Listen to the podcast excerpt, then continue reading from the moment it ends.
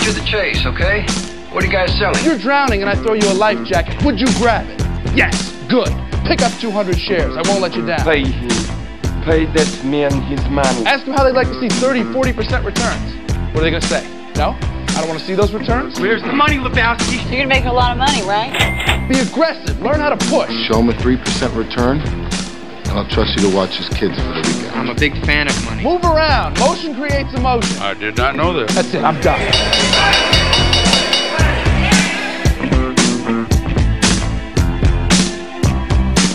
Mohawk Bay Stocks and Jocks. I'm talking Andrew on the board. S&P futures are they're down a little bit here. Let me get the number. We're down. Uh, we're down 15. Uh, Dow futures down 111. Nasdaq futures down 46. So big rally yesterday. We're looking to give back some of it here today, and kind of unfortunately, it was kind of open for a two-day rally in the end of the year. We might still get it, but as of now, not so much. So uh, we have Mr. Kevin. Good morning. You do have me here. Happy New Year. Happy New Year to you and uh, to all listeners, and we'll of course say that at the end of the show. But uh, um, I don't know about about this year. I guess we all survived, so that was a good year in that regard. but I don't know that I've seen a more challenging year.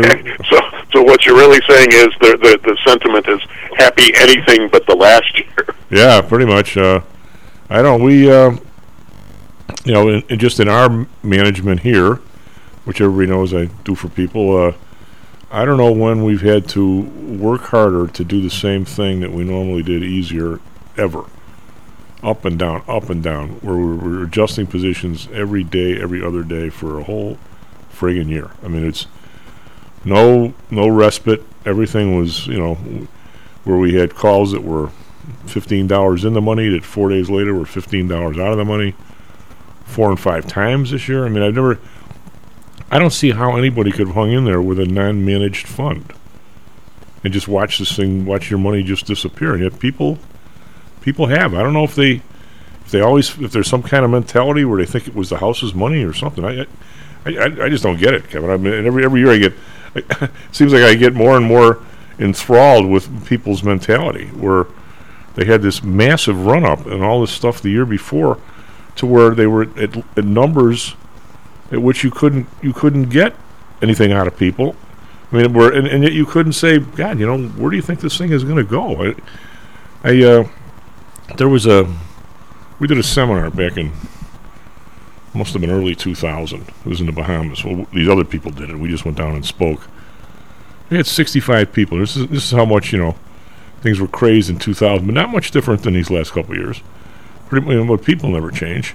And I was, uh, I've probably told the story before, it's been a long time. The, uh, so I'm lecturing in Micron, uh, which is now, what the hell's Micron? I don't think it's split or anything. Let me, let me find out where, where it was is, uh, M, MU. I know I got it up here someplace. There we go. Micron is 50 bucks. Okay, so Micron's trading like 95. This is, I'm gonna, I'm gonna guess say spring of 2000, before everything started to go down. 2001 maybe. And uh, so all these people in the room, everybody's got Micron. It was, you know, that was one of the Cisco's. It was one of those stocks that everybody had. It wasn't, uh, it wasn't like Cisco or Oracle, but every, a lot of people had Micron, especially a lot of people in the room. So I go, okay, it's 95 bucks. Where does this have to go to where you're going to roll over on a Monday morning and say, enough, I'm selling half of it, or I'm selling, you know, it's now become a, a bigger portion of my portfolio than I like. Uh, it's you know I, I, need to get rid of some of it, or I need to hedge it. I need to do something. Maybe buy a put, sell, call. Who knows? If, You know, if you're not in the options, just just lighten up on the stock. And uh, everybody's like, why, why would we sell it? It keeps going up. It's going to keep going up. I said, what if I were to do something really stupid and say, I'll give you 120 for it right now when it's trading 95. Got hand goes up. Man, you're just trying to steal from us. You know it's worth 140. That was that was the answer I got. And I'm, Kevin, I'm like, what is with these people? A year and a half later, I think it was six. Plain six. And it's been back down to six again, back up. That stock has been up and down all over the place, and yet, and, and this we're talking, you know, 22 years ago. And the same thing this year. Why don't you sell some of your Amazon? Why don't you sell some of your Meta? You really think Netflix is worth this? Why would I sell my winner? It, everybody says to keep on. Everybody says it's a buy. Who the hell is everybody? I mean, I mean, there's there's there's no these stocks. there's there's kind of a difference, Kevin. I, I think, and you know, quiz or uh, critique me on this. If you buy if you buy a stack, you know, I'm not going to say which ones. Well, I, I will. I mean, if you if you buy a an old line stack, you, you know, maybe it's maybe it's an Exxon, maybe it's whatever. I mean, X, oil oil's been pretty volatile too, but Procter and Gamble, uh, you know, these companies that you you can hang on to the stack, and you're going to get this dividend. Well, you hope you're going to get this dividend check for the next 20 years. They're, they're going to share with you in some of the, the, the you know the, the bountiful gains, so we say. So you can probably say, I'm going to I'm going to keep this stack, you know, unless some crazy stuff happens and it runs way up or runs way down. I'm just going to hang on to it, and I'm going to get my dividends, and it's going to grow a little bit, and everybody's going to be happy. Well, that's that's one way of investing, and, and maybe a good way, you know, for depending on the time and the whatever. But the other one is if you got a stack, and they tell you, they flat out tell you, we're never going to give you a friggin' dime, ever, ever, ever. We're going to give ourselves, we're going to buy other stock back for us for our bonuses. We're going to give ourselves bonuses. You're never going to get a dime. So your only return is if the stock goes up, if, if the stock appreciates in price. So in, in that instance, you have to become your own, shall we say, uh, you've got to grab your own money on your own. They're not going to give it to you. I mean, some of these people are just never going to pay a dividend. Warren Buffett never pays a dividend. But at some point, you're going to have to say, I'm out of this. The, the opportunities for Warren Buffett are, you know, th- they seem to be less. I don't know who's going to take over when he's not around. Blah blah blah. I'm not saying I'm not saying sell it today. I'm not saying sell. I'm not saying do anything. I'm just saying at some point your return has to become you. If a stock goes from 10 to 30, you got to say I just made 20 bucks. These guys, they're going to keep hacking away. They're going to buy other stuff. They're going to buy other businesses. They're going to give themselves bonuses. They're not going to. I'm not going to share it all in any of this. So the only way I'm going to get my money is to sell it when it's up. I mean, am I wrong with that? Yeah, and just to, to shorten it up a little bit, it sounds like what, what you're saying is all you have, unless you turn it into profit, into real profit, all you have is book value. Right. And you have increasing book value, and that's nice. That, that's a good thing, but you, that uh, there, there's no guarantee that the book value is going to be just as valuable tomorrow.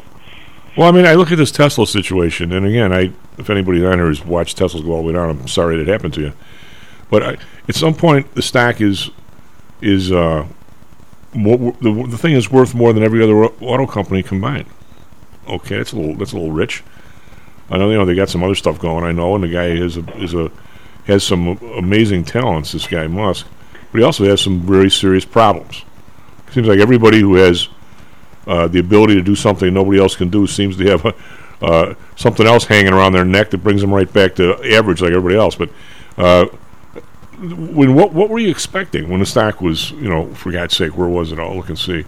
I mean, what where where did you expect it to go? If you if if you were smart enough to buy it at uh, at you know at whatever price. Uh, you know, it, it uh, well, let's let's find out. Let's go back on Tesla for a couple of years here. Uh, if, if you if you were if you bought it at 100 and you rode it to 400, at least now it's a small it's it's too big of a part of your hedge portfolio.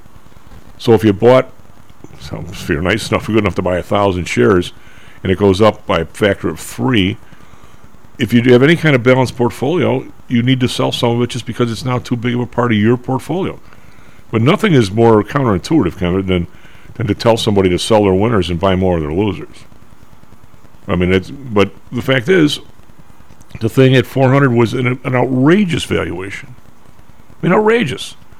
And, and, and what did people expect to happen? 600, 800, 1,000? I mean, the Fed just going to keep pouring more and more money. It's just, it, it's been a very strange year, and I, I you know, I just, I, I wish people. I mean, some of the people that we do a lot of business for have a lot of their own stock, and a lot of their own stock with these stocks that were down a bunch, and I feel real bad for them, my clients.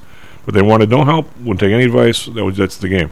And to this day, you know, Tesla's going to be 500 someday. Okay, some guy yesterday just said uh, he lowered his valuation on Tesla from like 260 to 250. 250. Stack's, stack's 120. Okay, I don't know, whatever. So um, that's my rant for the year. But it was a very, very difficult year to manage stuff because it was hard to stay even. We've been up, down, up, down, up, down. and uh, even if you bought puts and tried to protect stuff, even if you bought the puts at 400 and it's down to 120, well, you're going to do a hell of a lot better than, than down 280, which you're not going to be up. You know, and then down is down. I mean, uh, even if I hedge something for somebody and the stack goes down 100 and I make 90 of it back, I still say it's down 10. You know, it's still not good, Kevin, right? It's better than it could be, but it's still not good. Just saying. Well. I think Dave Barry's um, year in review is much more fun than yours. Yeah, well, the market's been it's it's been very difficult. I mean, down 30% in the Nasdaq. That's difficult. That's that's that's horrible. I mean, um, now granted, it ran up and ran down, which maybe a lot of people just did the U-turn. You know, they bought a stock at 100, watch it go to 300, it's back to 100. Uh, you know, so I mean, still, it's you know, it's not like gambling, but if if you go into a casino and you're playing blackjack and you put up 200 bucks and you're up to six and you leave with 200, you don't feel so hot, do you? You know, Probably not. because I mean it's very rare for you to win like that and to give it all back. It's not good. So then we have the, the sports world. I, I have I have people, Kevin, that are we gonna have uh, guys or Mike's calling. in, We'll talk about this a little bit, but the place where this this uh, college sports is going, I don't know if a lot of people want to go with it. I mean, eh, whether they want to do a they, they, whether they're anxious enough for their team to have this professional thing about them, paying everybody, and guys leaving back and forth, and coaches, you know, becoming you know, dealing with agents more than they are with people. And I, I, I don't know where this is going to land. Is it going to land where people, I guess people are still going to watch it because they have nothing else to watch. Maybe some people feel that way, but it just seems odd to Well, me. it's it, college sports is minor league sports, and what what they have that works for them is that the uh, uh, is that they they have that alma mater tie for alumni, state you know state U, uh, for a lot of others, and you know so they always they always had this kind of you know heartstring tug that uh, many of the pro teams don't have. When they also have they all, always had a reach into areas where there weren't professional sports. So you know there, there's no you know there's no Birmingham professional sports team to speak of, uh, or at least in the major leagues. Uh, Yeah, there's so no- you, there's- you run into all that, and that's what they always had. And yes, to a great extent, that's uh, um, you know whatever whatever that charm, whatever that pull was, um, and you, you know you'd have players there for their their entire education and so on. That it, it, that is that is being under undermined. However, I- you know I you and you've mentioned this a few times, and you and I have never really gotten into it on the show. It it is not different from what has happened in the past. It may be more prevalent. It's certainly more above board. But I you know, I take you back to a few years ago when the FBI had that investigation, um, and you you may recall uh, probably the the uh, uh, best illustration is uh, Brian Bowen, who uh, who signed on with Louisville. Louisville didn't get involved in his recruitment until you know it, it was out of the blue. He came out on on signing day and said, "I've decided to go to Louisville," and the common reaction was, "Nobody knew you were even in any serious recruitment with uh, with them." And as it turns out, you know, how did they land him? Well, Adidas forked over uh, a hundred grand for him to go to Louisville. So you know that's it, it, I mean, it, that kind of stuff has been going on for a long time. It's it's the same stuff. It's more prevalent now because it is not against the rules anymore. So you got a lot of people who just who would have said, "No, I'm not to. I'm not to get myself in trouble." Uh, with the NCAA, who are now saying, "Well, I'm, I'm not going to get in trouble with the NCAA." So you will get like uh, a guy like a Michael Mayer, as an example, uh, the tight end from Notre Dame, who who has deals with. Let me see. I'm looking at it. He has Beacon Orthopedics and Sports Medicine, which is local in in the uh, South Bend slash Michiana area. But he's also got with Rhoback, uh, which is a leisure clothing um, uh, manufacturer, and he's got to deal with Levi's. And it's as it turns out, because I, you know, you think about it, and I think, God, I never see these guys. Uh, you know, I never see an ad with Michael Mayer doing Levi's. Well, it turns out they're doing a lot of what they're doing is um, social media advertising. So it's not the kind of thing you would necessarily see unless you're on a lot of social media platforms. Well, I would say that my Notre Dame pals, you included, are into this. It's the same old crap, just a little bit more out in the open and blah blah blah. I finally found somebody to agree with me that it's not even on the same league as the other stuff, and that was our buddy Lou yesterday. When he said all those people are nuts. No, no, no, no, no, no. no. But the, he's he's he's not agreeing with you. He, when he says it's not in the same league, it's it's the it's quantity um, to a large degree, and it's how out in the open it is. But I'm not sure that they, you know, in some cases the dollar valuations are way out of the league of what they used to be.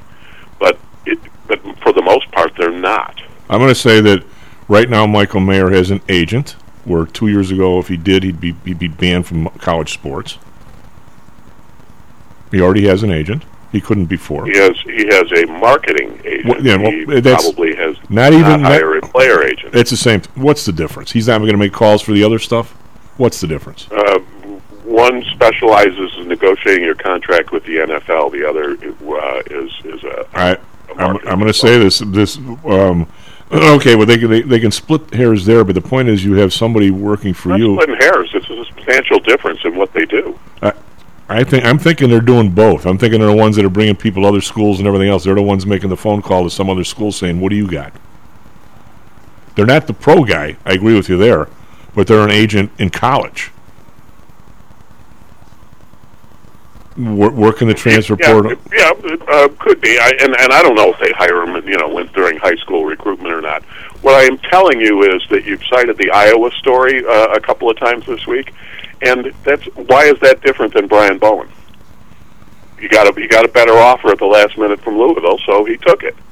Um, why is that? You know, why is uh, the Iowa guy were- I got a better I- offer I think from Alabama, so a better financial offer from Alabama, so I took it. I think there's a difference Why, between you know, four. What's the difference other than you know maybe the dollar amounts? I think the difference is one was everybody knew the sleazy coaches. Everybody knew that they went around, and, some players followed them. So yes, on, on the there always was a, a bad side to this. And I also know, I mean, I, I'm not naive enough to not think that there was. Oh, I mean, hell, my Kevin, my cousin played at the University of Colorado. He had a guy. All right, he had a guy that probably took care of, uh, you know, fifty bucks a week or hundred bucks a week or something, so he could buy a pizza when when it was against the rules to get any kind of money whatsoever. And we all we all know that happened.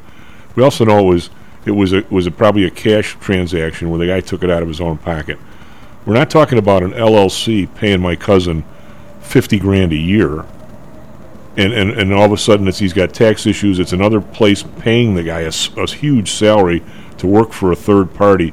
It's not even on the same planet, in my opinion, and it isn't at all. And now, but and now it's the point where everybody has to do it. It's quite a difference. I mean, I, I'm sure that it, at Notre Dame, when actually those guys got uh, caught the one time when they, the one the one guy when Lou Holtz was there, they gave the kid fifty bucks for the Greyhound fare to his uncle's funeral or something, and, and it got written up by the NCAA. Okay, well, the, the NCAA wouldn't even consider that now. Not that it was a good idea back then, but now we're we're talking about now everybody has to do this. Where some schools, I, I honestly believe, are going to bail. I'm not so sure. Five years down the road, when it, if it gets really bad, I'm not so sure the Irish are into it. To be honest with you, if it gets ridiculous, which I think it's going to get, I think Northwestern, Boston College. Oh no, it's already ridiculous. Well, I'm saying, I, It's not going to get ridiculous. It is ridiculous. But there's there's going to be some people at the Notre Dame board that are going to say, you know what? Look at look at this university we have here. It's it's gorgeous. It's incredible. We're doing stuff for people all over the world. Do we really need this this you know this toilet on our campus, which is which it's Well, become? seeing as they sunk four hundred million into uh, stadium renovations I- a few I- years ago, um, I think they're probably going to Okay, and it's to recover that. It's the same argument that I get from the Northwestern people. That hey, they're, they're putting up a new stadium, and I and I get it. I mean, if you're doing that, you're obviously looking for the future. But I, I'm saying I think this is Well, overrunning. but it, it, it tells me they're not looking to get out of it. Okay, well, but it, I also think that the stadium planning has been in the f- stage for five years. In the last two years, this is broken. This is like I'm going to remodel my house, and I've been doing. I've been planning it for three years. Wait a minute, the upstream dam just broke. I don't have a house anymore. It doesn't even look like.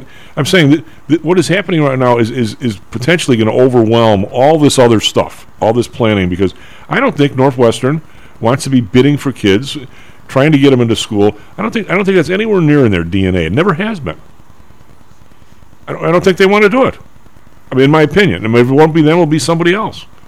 Maybe Boston. Well, they they may not want to do it, but then they, you know, it, if hey, if they make the uh, conscious decision to say that's not us, we're going to go the way of the University of Chicago.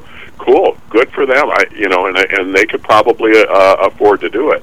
Um, but I remember uh, when uh, Gordon uh, Gordon Gee was the uh, president of Ohio State. He got recorded, you know, in a some kind of um, you know local meeting uh, uh, talking about it. And he talked about how you know the the having money is how i- i- uh, you know how important it is to them to get money. How important you know how how tied uh, the athletics program is to their ability to get research grants and uh, you know and everything else that, you know that colleges rely on. It, the the whole thing is interrelated. The whole you know just the sleaziest aspects of uh, of college anything are all interrelated and they get tied up in sports. So when these teams, you know, you saw the, the what billion dollar deal that the uh, Big Ten just signed uh, for for media rights. You know, you, you keep thinking that's going to come crashing down. That there's no way that that that can continue, and yet they go out and sign the next big, you know, multi-year contract. And you know, I I just not envisioning Northwestern walking away from that kind of By the way, uh, cash in. This is this this is the same argument we had or discussion we had at the beginning of the show. It's like the stock. If it's up high, how can I possibly get out? It's going to only going to go higher. I mean, there there is. I, I believe. I think. Yeah, there's a difference though. There's a difference when you have a media rights thing, because what what that one is is you have a multi-year contract. You get to sign a multi-year contract with your stock that says it's going to maintain Okay, this but- price right. and, and, and it's going to give you that cash flow. Everybody- uh, for the next five years or seven years or whatever the, uh, the length of it is. Everybody has this point of Um, view that, that these, these, these programs make an absolute fortune.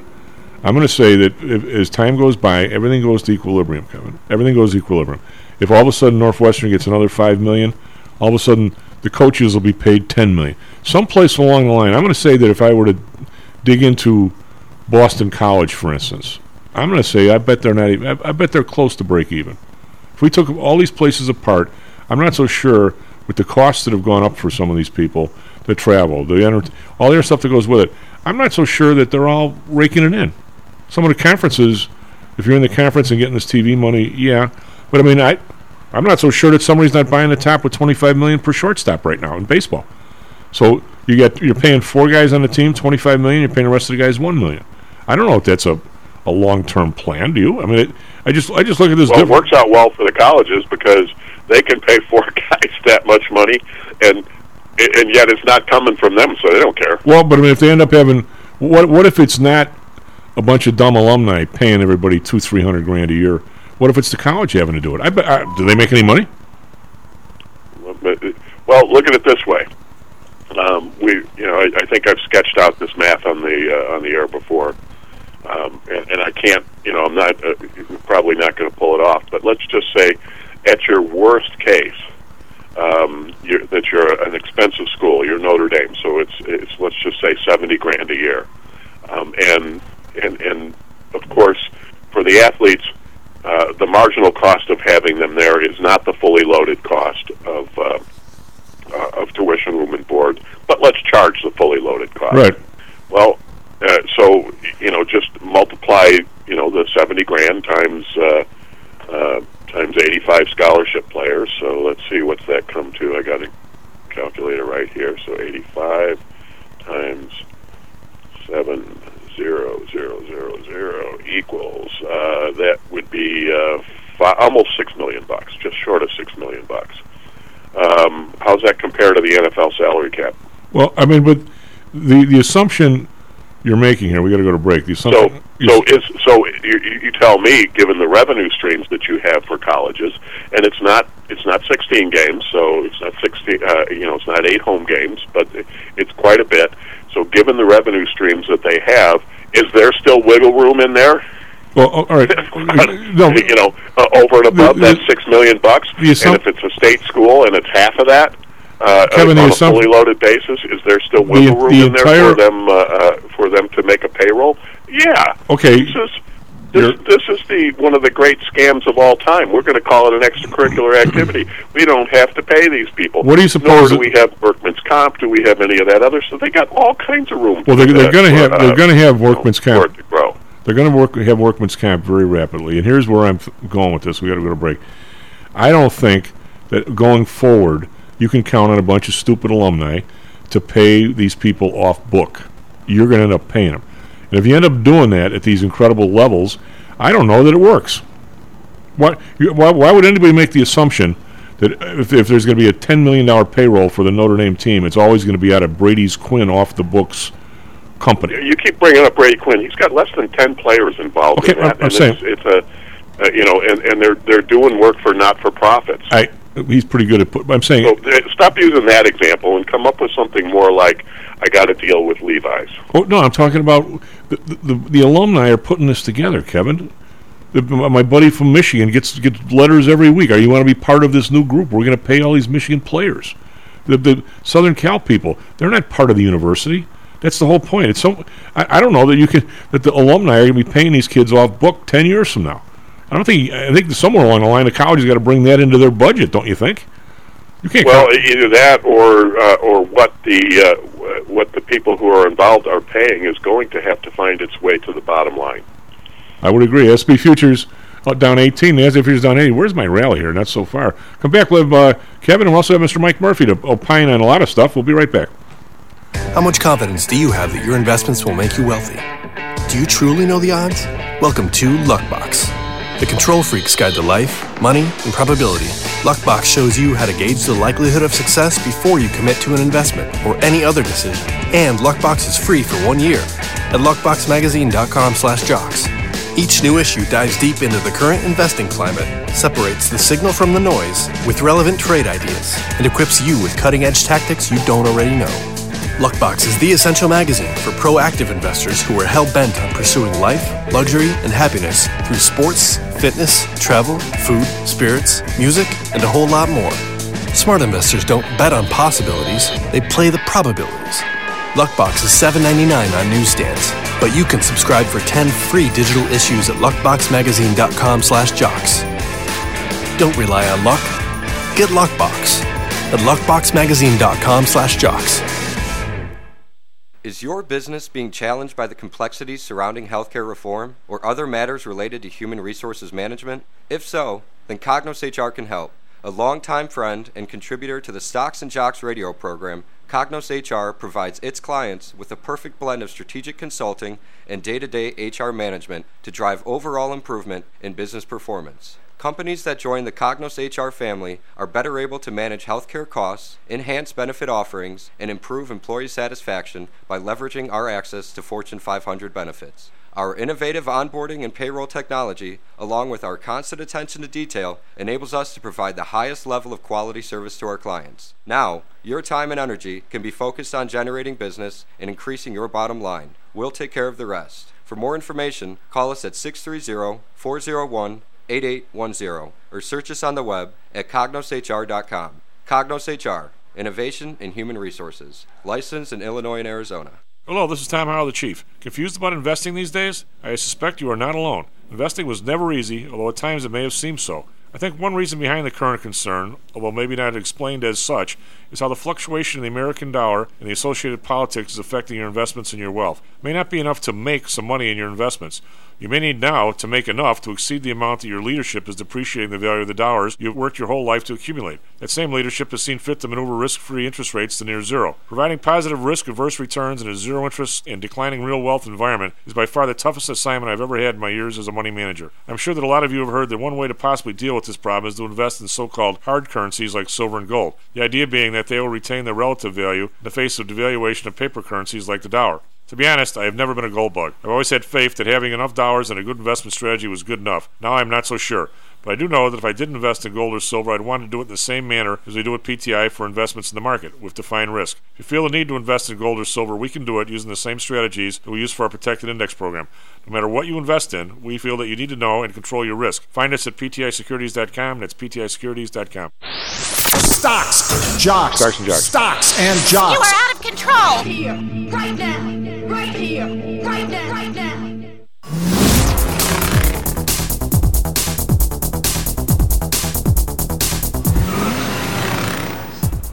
Hello, I'm back to and Jocks. I'm Tom Howell, Andrew on the board. Kevin, I just saw something on TV here we've reached another new low. I don't know if you saw this or not. Remember when uh, we were talking about the COVID and, uh, and and one way you could find out if anybody in the university like had COVID was to check the wastewater, and like nobody ever wanted to do that, but was you actually, you actually could do that. Well, now they're t- they're thinking about checking the wastewater of all these planes that come in from China. Like, could, could you even dream of this stuff ten years ago? You know, you mention that when Carl's on. He, he's probably seen it already because yeah, he's been talking about. He talked about that years ago. Well, what if the guy with he the talked about that years ago? You know, uh, the um, uh, um, Rasmussen did a uh, poll of uh, vaccinated people. So 175. Uh, you know, they, they you know they they did it there with their margin of error was uh, plus or minus three. But uh, what they said is that um, that we've uh, we've underreported severe reactions to the vaccine Oh yeah, as as determined by the people reporting it. But you know, just the severe was uh, would translate to 12 million adults. So with the margin of error plus or minus uh, three percent, it could be as many as seven million, or as, as few as seven million, and as many as 17 and a half million. And one thing to keep in mind in that poll, um, and, and these are just severe uh, side effects.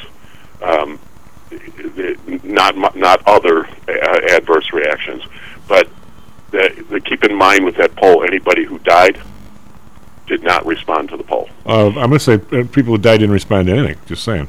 S&P, That's right. SP futures down 22 now. We're tried. Yeah, the SP futures down 22. The S&P's down 100. So we're leaking. We're not turning around the other way, which I would like. Dow futures up 117 over in Asia. We've got uh, the Nikkei's up, up 83 cents. I guess we'll call that flat.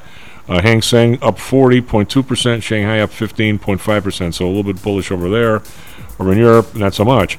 DAX down 117.8%. FTSE down 31.4. Kick around down 43.7. So down, you know, a percentage of what we were up yesterday. Uh, Yesterday we're up 345 in the Dow. S&P up 66, but a huge day in the Nasdaq, up 264, 2.6 percent. Some of the stocks that have been down really had a huge bounce up. The bonds, 10 year unchanged at 384. The bund, three basis points higher at 2.50. Japan uh, down two basis points at 0.42, a little less off that uh, 0.5 top they have there. Oil down 32 cents, 78.08, so that's low there. Brent down 28 cents, 83.18. Natural gas unchanged, 455. RBOB unchanged, 237. We've got gold, which I could use for a rally here today, but it's only up 30 cents. It's better than being down like it was a while ago. 1826, silver down 13 cents, 2411. We've got Bitcoin up up uh, down 95, four- 16,493, so hanging in the mid 16,000s. And we have the U.S. dollar slightly lower against the euro, unchanged against the pound. Andrew, what do you got for us, Trevi Weather Sports? All right, uh, it is 6:40 here in Chicago, uh, December 30th. Uh, starting off with sports, last night the Cowboys beat the Titans, ending their game 20, uh, 27 to 13. And uh, on Sunday we can watch the Bears playing the Lions at 12 p.m. Uh, for foot or for basketball, the Bulls are going to be playing the Pistons tonight at 7 p.m. and the Suns are going to be playing the Raptors tonight at 6:30 p.m. Chicago time. Uh, and the Blackhawks lost again to the Blues, uh, this time 3 to 1. And now over to weather. Uh, in Chicago, it is currently cloudy at 48 degrees, and that's going to be the highest temperature we're going to get today. Over in Phoenix, it's cloudy at 54 degrees, and they're going to have a high of 63. Now, finally, for Chicago traffic, uh, we are nearly entirely in the green today. Uh, maybe one of the only things of note is out on the uh, uh, Eisenhower um, outbound near uh, North York Street. Uh, an accident has been reported, but doesn't seem like any delays are around it. So, it's gonna be a good day for good day for the roads. Andrew, you're going to have to call uh, Mr. Murphy. He's, he's, find out he's got a line busy. All right, sounds good. Um, so yeah, Kevin, I, it's when you look when you see how this stuff is going forward, and, and you see stuff counted and not counted. I, I just wonder whenever whenever things are off balance sheet, I use the term. I really don't want the colleges turning into another Enron, where I mean, I, I oh yeah. See, as soon as you said off balance sheet, that was the first word that popped into my head. Well, because I mean, I, I don't, I don't really like the idea. I mean, you know, nobody cares what I think, basically. But, um, but I think a lot of us here on the show have somewhat of a moral fiber to us. I don't. I- When when you when when Nebraska is using state money, let me, I'll show you the, the basis of this story is. I don't know. I read one day, or someone of the listeners sent me this thing. It's a long time ago, long before COVID, when all the guys were still over at the Buckingham Club. And uh, one of my buddies, Dick Belden, you'll know Belden because uh, his brother played quarterback for Notre Dame, and Dick was a Notre Dame guy. And Belden Brick still supplies, I think, all the brick to Notre Dame schools out of Ohio. Anyway, Beldo's a great guy, but but a, kind of a nut job when it comes to sports. So I go, hey, Beldo, you know, there's only four or five states in the country that the highest paid public employee is not either the football coach or the basketball coach. Like it's North Dakota, where it's like the head of surgery for North Dakota's hospital or something, or it might even be the chairman of the school. Beldo looks me right in the eye and he says, Tommy, why would anybody want to live in one of those states? where where they where they actually pay a surgeon more than they paid a coach. You got, well, got, you, got you know, it, it, but it, it may well be that uh, you're going to get the uh, the old Babe Ruth line when the when uh, you know he was asked about you know when when he finally got a contract he was making more than the president, and uh, they asked him about that, and he said, "Well, I had a better year than the president." Well, it's but I mean at, at some point when was in Nebraska, and uh, you know you, you know the, the details better than me. The the coach uh, they fired a coach after what one year in his contract or half a year or some crap. They owed a guy like sixteen million bucks. All right, so they somehow the alumni come up with the dough, an off balance sheet. How they whether they think they can deduct it or not, I have no idea. How they whether it's how they made it deductible for them, what whether they formed a a company, put in money, gave this guy money, called him an employee, whatever. I, I don't know how you pull it off, honestly, tax wise. I'm not a tax guy. And they, they uh, you know, they unhesitatingly sign another guy up for like an 18 if you, they fire him the first year, or 20 the new guy. I mean, yeah, hope hope to God that one works out, don't you? But, but, but again, we we've done, you know, we we took apart some contracts on on the show. haven't done that for a while. It'd probably be fun to do. Uh, you have to might have to do a FOIA request to uh, to get our hands on it. But um, it was it was somebody. It was I think it was Arkansas or someplace like that, and uh, half of the coach's salary was paid by their booster club. I mean, I, I mean, I, I think that. You know, I mean, that, that I mean that that's just a separate fundraising organization for the uh, for the athletic department, and, uh, and and there were some stipulations in there about when the coach had to be available for uh, uh, appearances and things like that. But you know, half half of the money was not on the books of the uh, of the school. Well, I mean, on there. but you, this is this has uh, been you know it, what we're really arguing is how out of whack is it? Not is it out of whack because it's been out of whack for a long time. Well, is, but is it? We have Mr. Mike. Yes, sir. Hey, Mike, where you, you you you piled into a, an in- interesting discussion here. I guess this, the state of Illinois is friggin' broke. I mean, I don't know how Nebraska's doing. Do you really want to invest if it's your dough?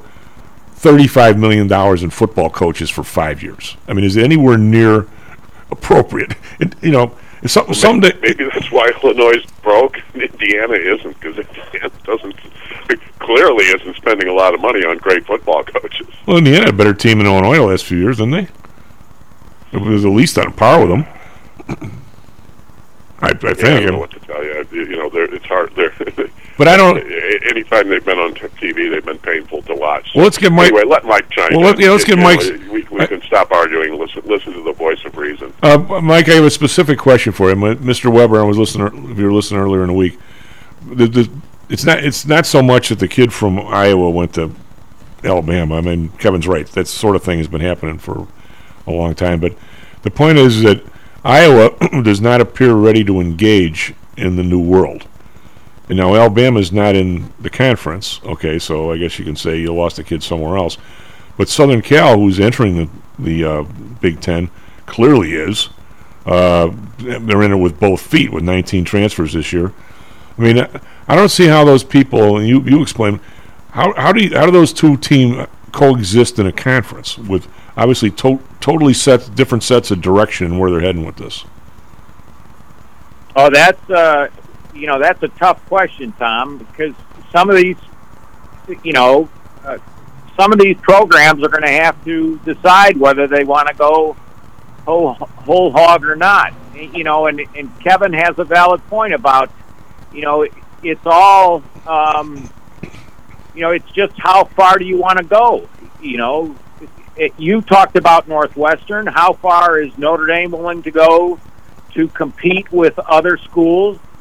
You know, I personally think eventually Notre Dame's going to have to go into a conference, but are we willing to go all in with the ACC? Or, you know, what's it going to take uh, for us to compete at a level that most Notre Dame alumni would want to would want us to be at?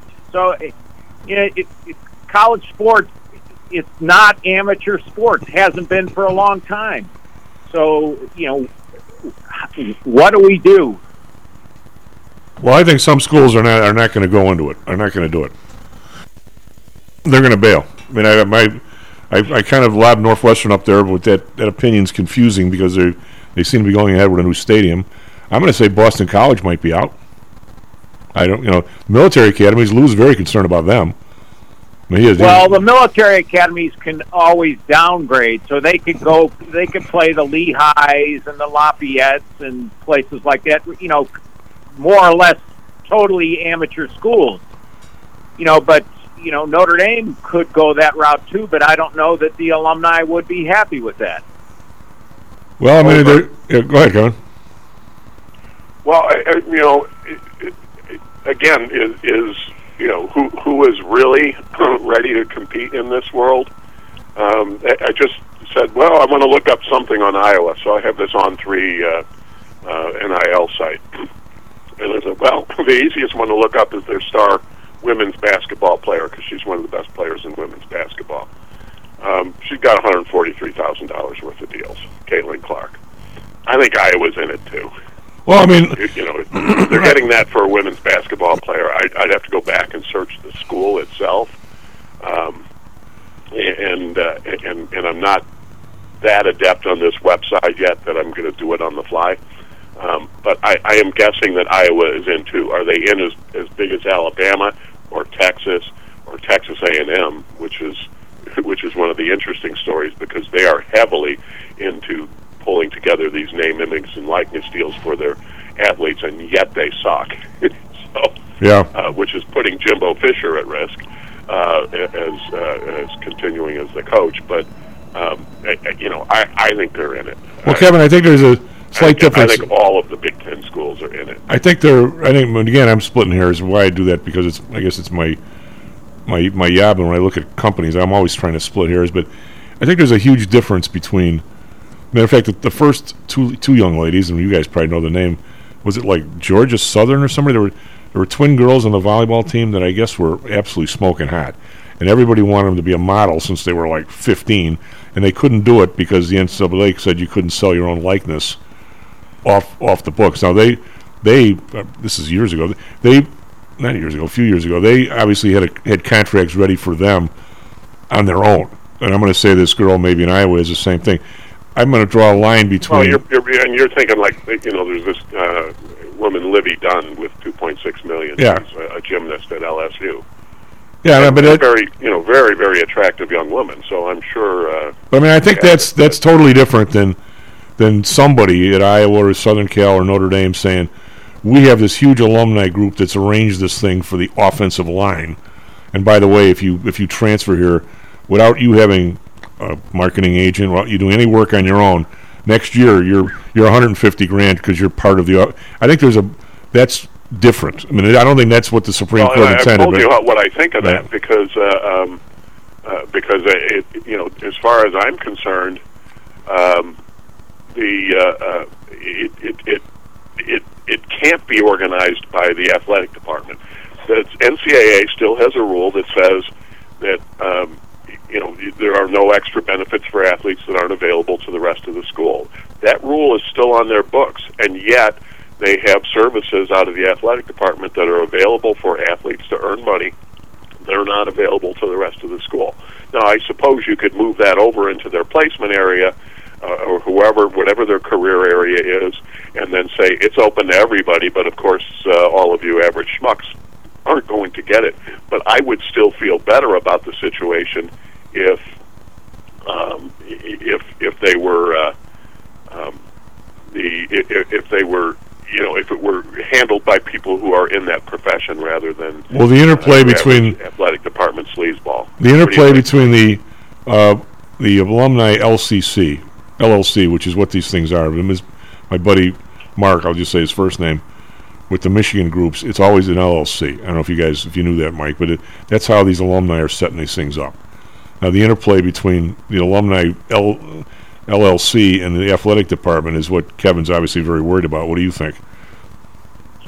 Uh, you know, I I don't know, Tom. It's just uh,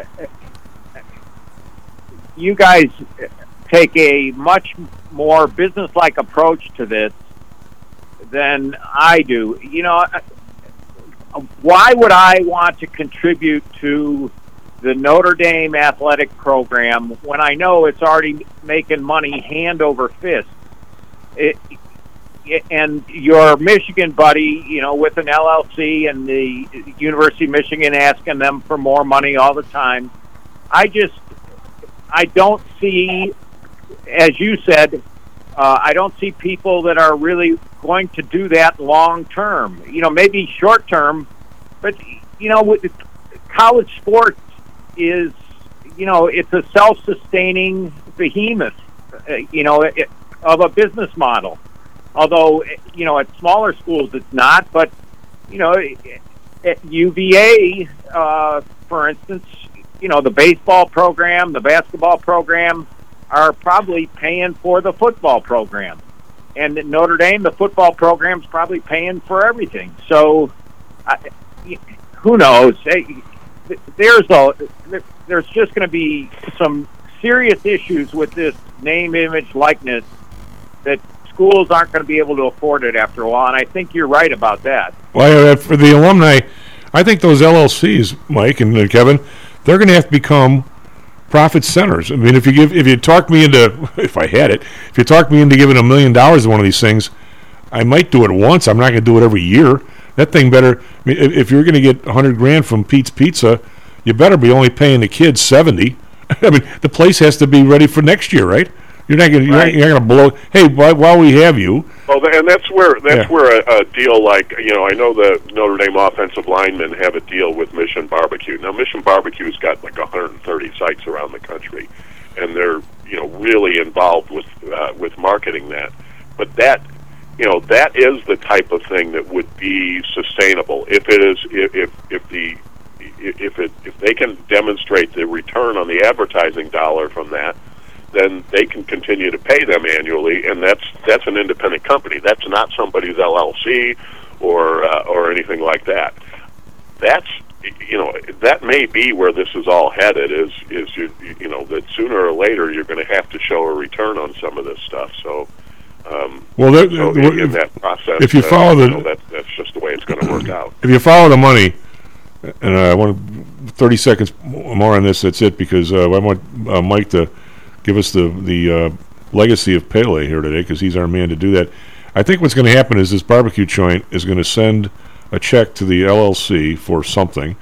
They're going to be responsible for showing up with the offensive line, and they're going to pay the offensive line some percentage of that money, not all, so that the LLC becomes self-containing.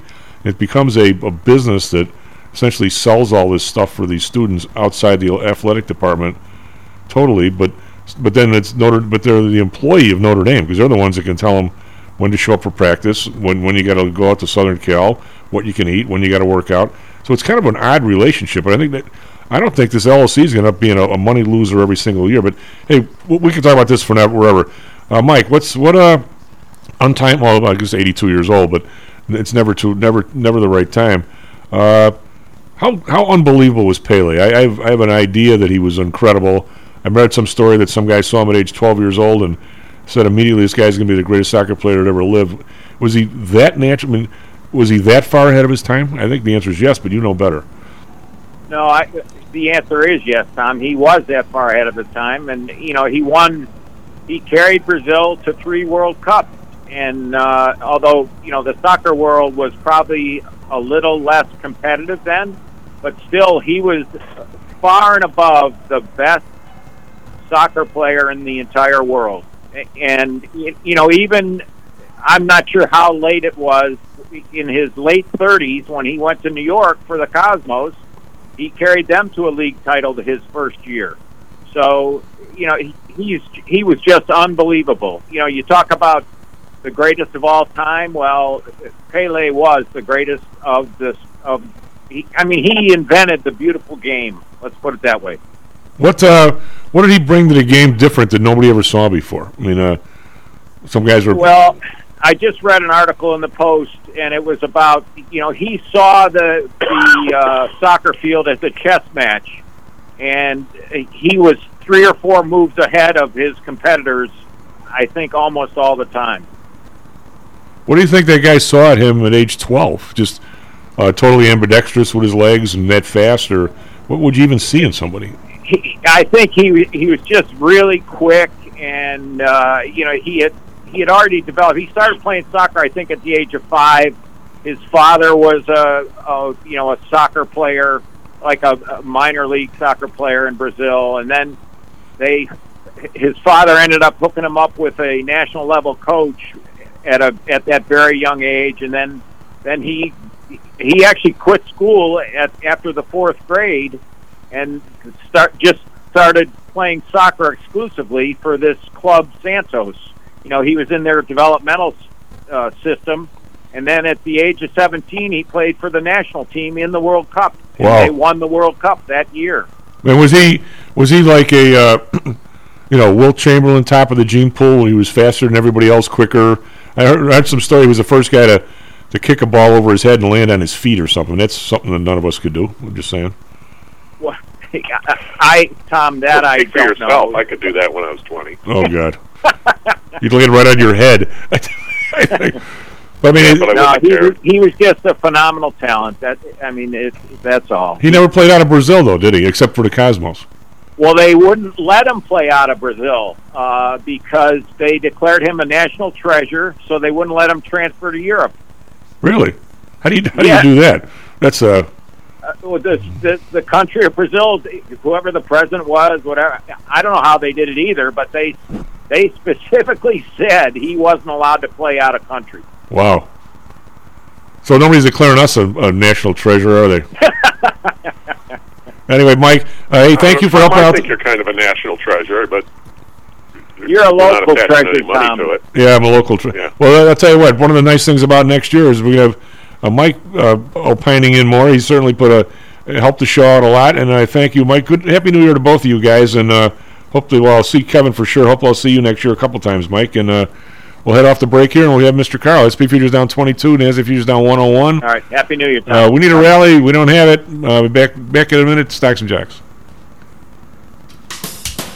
This self directed trading is a lonely job. Online trading is not as easy as point and click. No, it's not. Everyone, even professionals, need to share ideas and think out loud every now and then. That's what I like about PTI Pro Direct. Their staff of former option floor traders really helps me choose the right strategy for trading option volatility and plan the time decay for my covered writing program. Yep, nothing can replace years of trading experience to stop you from making that dumb trade and for saving a few bucks. We've all been there and done that.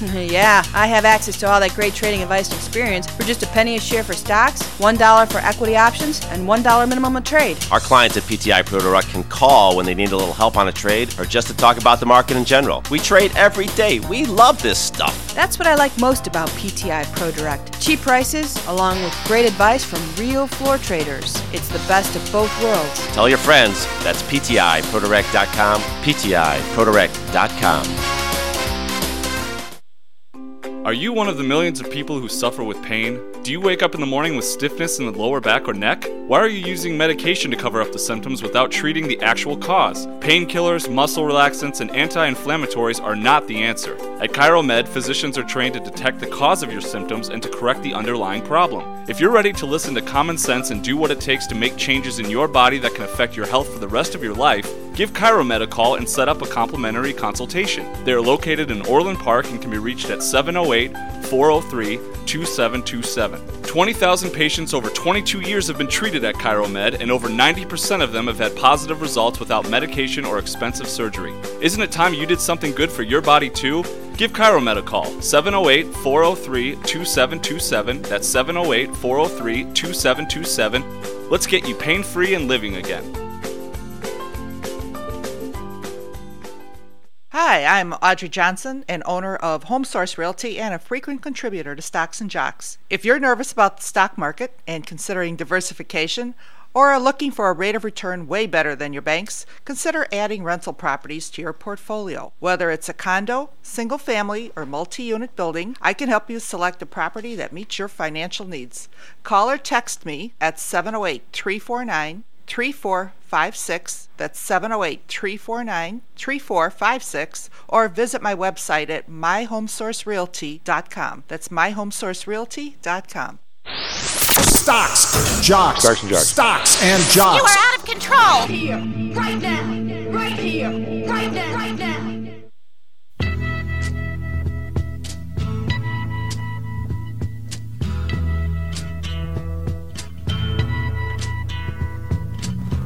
There's something happening here. Loan up by Stocks and Jocks. Sometime how Andrew on the board. SP Futures down on 25. NASDAQ Futures down 108. Is if you're hoping for a rally, it looks like it's going the wrong way here. Uh, do we have Mr. Carl? Do. Where's my You rally? absolutely do. Where's my rally? I thought we get two days out of this, huh? Not so much. You know, I think Santa Claus sat on top of the chimney and unloaded down it, as opposed to going down it. Um, what the what they say in the song? The Father, Son, and the Holy Ghost have taken the last train to the coast. Yeah, yeah, yeah. I'll tell you, this is this has been a very interesting. You know that, that you know the chestnut. Most of your listeners probably do, but maybe some don't. That typically speaking, because the A-listers go on vacation to wherever they're going to go, and people tend to be rather jolly and of good cheer or whatever have you, and, and uh, people try to be optimistic in general. I think, you know, for the most part typically the the week prior to Christmas or the week prior to New Year's are really good years. You know, there's, that's good. I mean, if, if if there was a trade you could put on that won most of the time, it would be to buy the indexes a week before Christmas and sell them, you know, say New Year's Eve. Although some people will say the first five trading days of the new year because the 401k money comes in. You know, things roll over. So if you're doing anything that's that is you know tied to that sort of thing where there's limits. Um, hey, guess what? They're gone because it's one one again, right? So, and and of course you get tax loss selling and, and you know that kind of stuff that that tends to offset that. People dump their losers so that they can offset their winners. Well, what happens when you didn't have any winners, right? That shouldn't happen because there there isn't anything to offset. Right. So I mean, you know, if I've this year has been a pretty bad year if you look at this from a you know high to low kind of perspective. So you you get to the end of the year, you start thinking about it, you go, well, you know, Santa Claus is probably going to show up, but there probably won't be much of any tax loss selling because uh, in order for me to do that strategically, I don't want to take three thousand dollars off my gross income for the you know the next seventy five years. I'm not going to live that long um, and I don't have any winners that I sold this year to offset against. So, so you think there wouldn't be much of that that's going on, right? Well, we actually had uh, we some of the groups that I uh, manage money for. We actually had quite a bit of it, uh, Carl. The, the the reason for that is if somebody had an index or something, say you had to, you know, the Qs at 300 or 320, or whatever the hell they were, and uh, I've been, you know, I've been uh, protecting it, meaning I've had puts and sold calls against it. Uh, we got a lot of profits in the puts and the calls. So, oh yeah. So if you don't want to, if you don't want to pay uh, that tax, you have to sell some of the underlying at a at a loss to even it out. So even even if at the end of the year you're down a little bit, you could have a lot of winners. I mean, you know, virtually every call we sold was a winner, right? I mean, uh, even though some Yeah, some were burying us for a while, but they ended up being winners. Uh, but uh, you know, so so if the stock's down forty bucks, you know, we might have made back thirty or thirty five or something. Well, that's all that's all completed sales. That's all done. So you got to you got to you have to work on that a little bit if you don't want to pay any taxes. Well, that's true. The the other thing, though, the other thing is kind of interesting, and and uh, this you know is part of my you know part of my strategy goes into my thing, um, and and you know this, but some of your listeners probably don't. Is that the rules when it comes to you know when it comes to taxation is that anything that you hold for a year or longer, you get a, a favorable rate on capital gains treatment. But there's exceptions to this. So when it comes to index options and futures, you get a statutory split. On the on the options, you have to Eh, eh, elect it. uh, but careful. futures, it's that's that's the way it works. Careful with that. Uh, when you say index options, most people will say uh, the SPY or the QQQ is an index option. They're not. They're ETFs. That, uh, that's that's right. I'm talking about options on. Okay, Uh, but only certain ones. You're right. It's and nobody trades those anymore. It's the OEX. Well- it's, it's the full size S and P, and it's the full size Nasdaq, which is the RUT. We haven't done a Right. trade in those for anybody in five years. Yeah, and so the but the but that's the thing is that there used you know there's certain exceptions that you have to you have to pay attention to, to get those. But that statutory split, I mean, is one of the things that makes that makes futures uh, for you know for people that that decide to get into them and can manage the the leverage that they offer and, and not blow themselves up, makes them interesting in that I don't have to submit a telephone book worth of of, of trading records at the end of the year of my taxes. Well, if, if you uh, statutory split on the tax treatment. if you gave me a slice of your uh, of your wealth, say a billion dollars to manage, uh, I would immediately do everything for you in the OEX because of the 60-40 split. Because that account, Right, and, it, and, yeah. and you know what? It. I mean, I you know I've I've traded a little everything. So back back when I used to do mostly individual names, uh, there there were years that the, the, the, you know my tax return looked like a telephone book. Okay, Yeah, yeah. this of course was before the brokerages reported cost basis. So if you didn't track it and you didn't have it right, you were going to get pounded. Yep. And and so th- there were for quite a long time. I used to pay Wohlers because Wohlers had an online tool that you could feed in your your transaction stream into, and they'd actually go get it from the brokerages. You they had interchange with them. Uh, you, know, you had to give them the access to be able to do it. Uh, but they would do the the basis calculations for you, and, and they actually got them right. Uh, and, and they charged a decent little amount of money for it, but it was oh boy, was it a lot easier than doing it yourself. well, Carl, when I, when I first started, before the Tax Act of '84, everybody, even professional traders, were not marked to market. They were completed sales, right? And because re- Right. retail people, actually, without going into too much detail, a retail person can opt out of that and say they're a professional trader. I don't know what they have to do to, to uh, but I've, I've had some of my clients have done that. Um, so you can become a, which means you are now marked to market and not individual trades. But ba- back in those days, we'd get our our sheets every day. You got your sheets. I mean, you dove for your sheets, right? When you're when you're a trader on the floor, because you got to make sure everything everything cleared and everything was okay. Right. So we would get this uh, the haircut sheet, which basically told your positions and how much your charges were for haircut, which it means which is margin necessarily. Uh, I don't know why they call it haircut, but they do. And then you would get uh, the graphs of every one of your positions, and we always had positions in like 40 stocks, so that was an inch thick. and we get this thing called a status, where every single option you did, and if we did stuff in, uh, you know, like I said, I traded in the OEX, but I had two or three people. We had spreads all over the rest of the floor. So we probably had 40 positions, you know, mine being the biggest because I traded in the OEX. You get this status every day. Carl, the thing was an inch and a half thick every day. And every single option in there that you had bought gave you the date and the price. So, so if you had a hundred lot on your on your haircut sheet or on your graph uh, sheet, it, it would be one of these, four of those, six of those. It would have every single. The thing was huge, and what people would do, I never did. Why? It's the backers I had. We would. I'm going to say, if we made a hundred grand, which was a lot in those days, if we made a hundred grand, uh, we would we would you know do some kind of we'd, we'd pick a loser and we'd trade the loser next day and we'd we'd pay taxes on 80 or something. We we were, you know, we were very temperate on this because my guys were were, were conservative guys and we didn't because what ends up happening is you spend the dough, right? but the rest of the floor were all these young guys making a 100 grand, right? And, and you know, we're talking about people that are 25 years old. Well, they they Right. would they would never pay any taxes. But from they, they might have been there from like 77, 78. So 100 grand a year. Can you imagine, Colin, you're, you're a little younger than me. You imagine being 25 years old, making 125 grand a year, paying no taxes, where the apartment rents are like 400 bucks, beers like you know two dollars or buck buck and a half. Talk about king of the world. Well, all of a sudden, the Tax Act of '84 comes up, and all of a sudden, it's marked to market like that year. All Right. Of, all of a sudden, all these guys got a tax bill of like 300 grand, and it's gone. It's up the nose, it's down the throat, it's someplace. and uh, it, they, that that thing took more equity off the floor than the, than the crash '87, I think.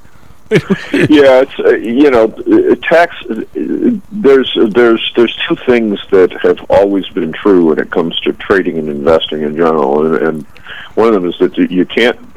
You know, the tax the tax picture changes from year to year, and especially when you know when major changes like that are made. But if you if you trade around the tax implications with that as a primary goal, not as a not as a okay, I got to sell something. Let me select you know one of my losers, right? You're probably going to make worse decisions than you otherwise would. Well, because, because it's an externality you can't control. I mean, now you know if you're going to sell if you're going to sell three bad positions, um, and and you're going to pick the one that's going to give you the offset between short term and long term that happens to balance out where you made your gains this year. Uh, okay, that's fine.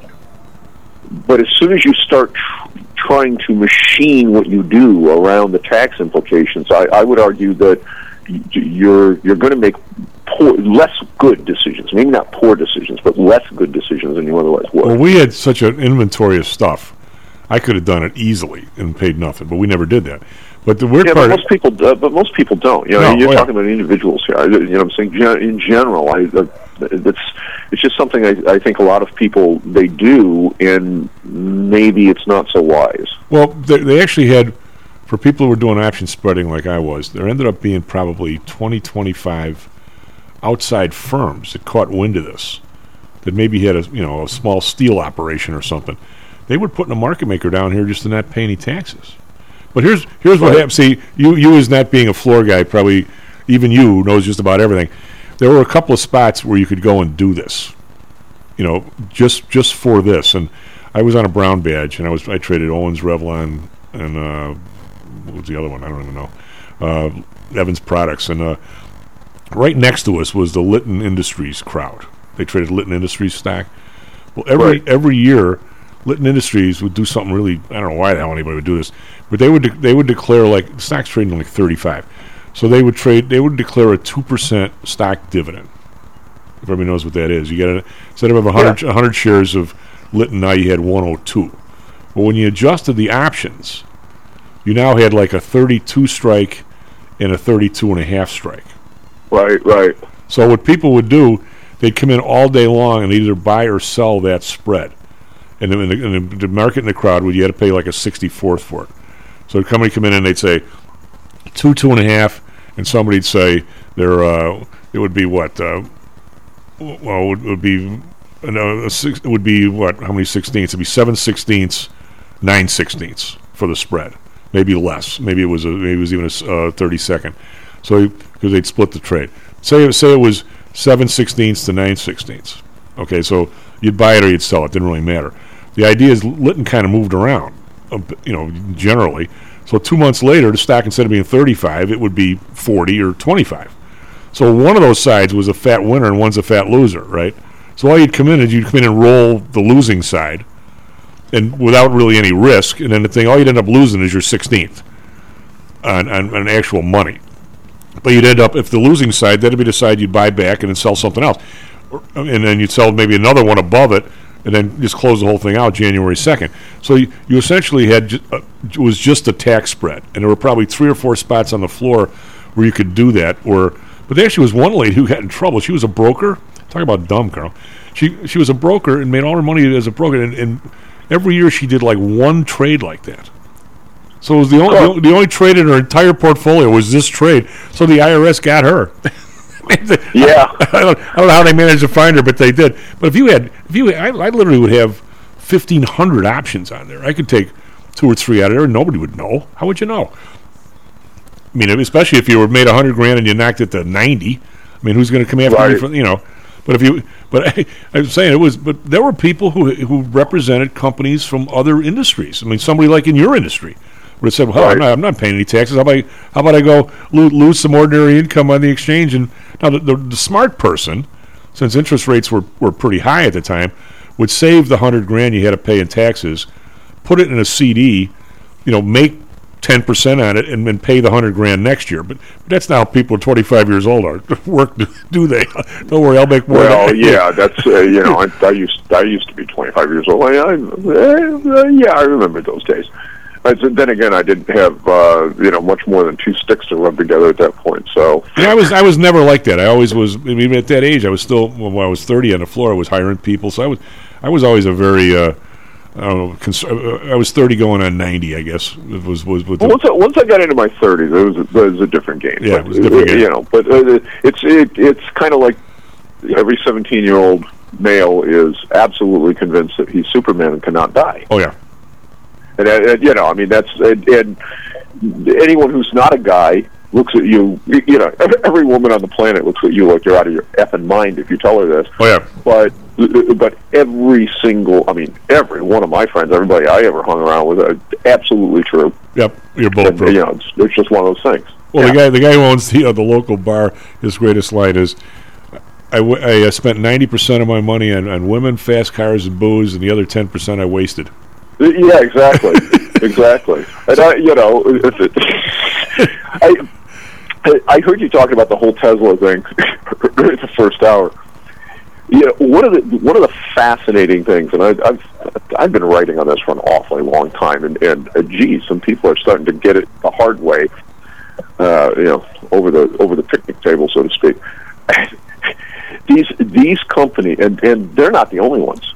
Uh, you know, look at Amazon. There's, there's Yeah. another example for you. The what uh, what allows these kinds of price ramps to happen is the cost shifting and the cheap money out of the Fed. When you have available credit at below the rate of inflation, all sorts of things look like great businesses and great operations, but in fact are BS. And this is now coming home to roost, and we we got an example of it just in the last few days. That if if we don't change it, there's going to be some really bad things happening in this country within the next two to three, five years. Uh, you know, this this so-called snowpocalypse thing. You know, of course, d- d- Buffalo got hammered, and there were a few people that died because they were stupid. Um, in in the late '70s and early '80s, before there were cell phones, I lived where those kinds of storms were bog standard things in the winter. Th- th- th- There was nothing special about the fact that you had a storm that dumped two feet of snow on you. It happened all the time, and there was no cell phones which means if your car broke down and you were, uh, you know, at that time, a, a phone that you could use that wasn't in your house required a quarter, and it was ten miles away at the at the local gas station in, a, in a booth, right? So, if you went off the road on a secondary road, or if your car just broke down or whatever have you, if you couldn't survive for 24 to 48 hours in that vehicle with what you had with you, you were dead Oh yeah, without a doubt. you were dead every single time. And so as a result, in the wintertime, not only did you have winter tires on your car, so you had a, a better chance of not having that happen due to some you know some craziness. And but if you, if you were like me, and like most people that were younger, we didn't have any money. So and, and besides, cars stunk compared to, from a reliability perspective compared to what we have now. You had a stack of blankets, a, a something made out of metal, a candle, and some waterproof matches in that vehicle. No matter where you went, you can go anywhere without those things. And that and the metal thing and the candle is not to keep you warm. It is so you can take some snow and melt it and not die from the hypothermia trying to eat it as a as something to drink. Right.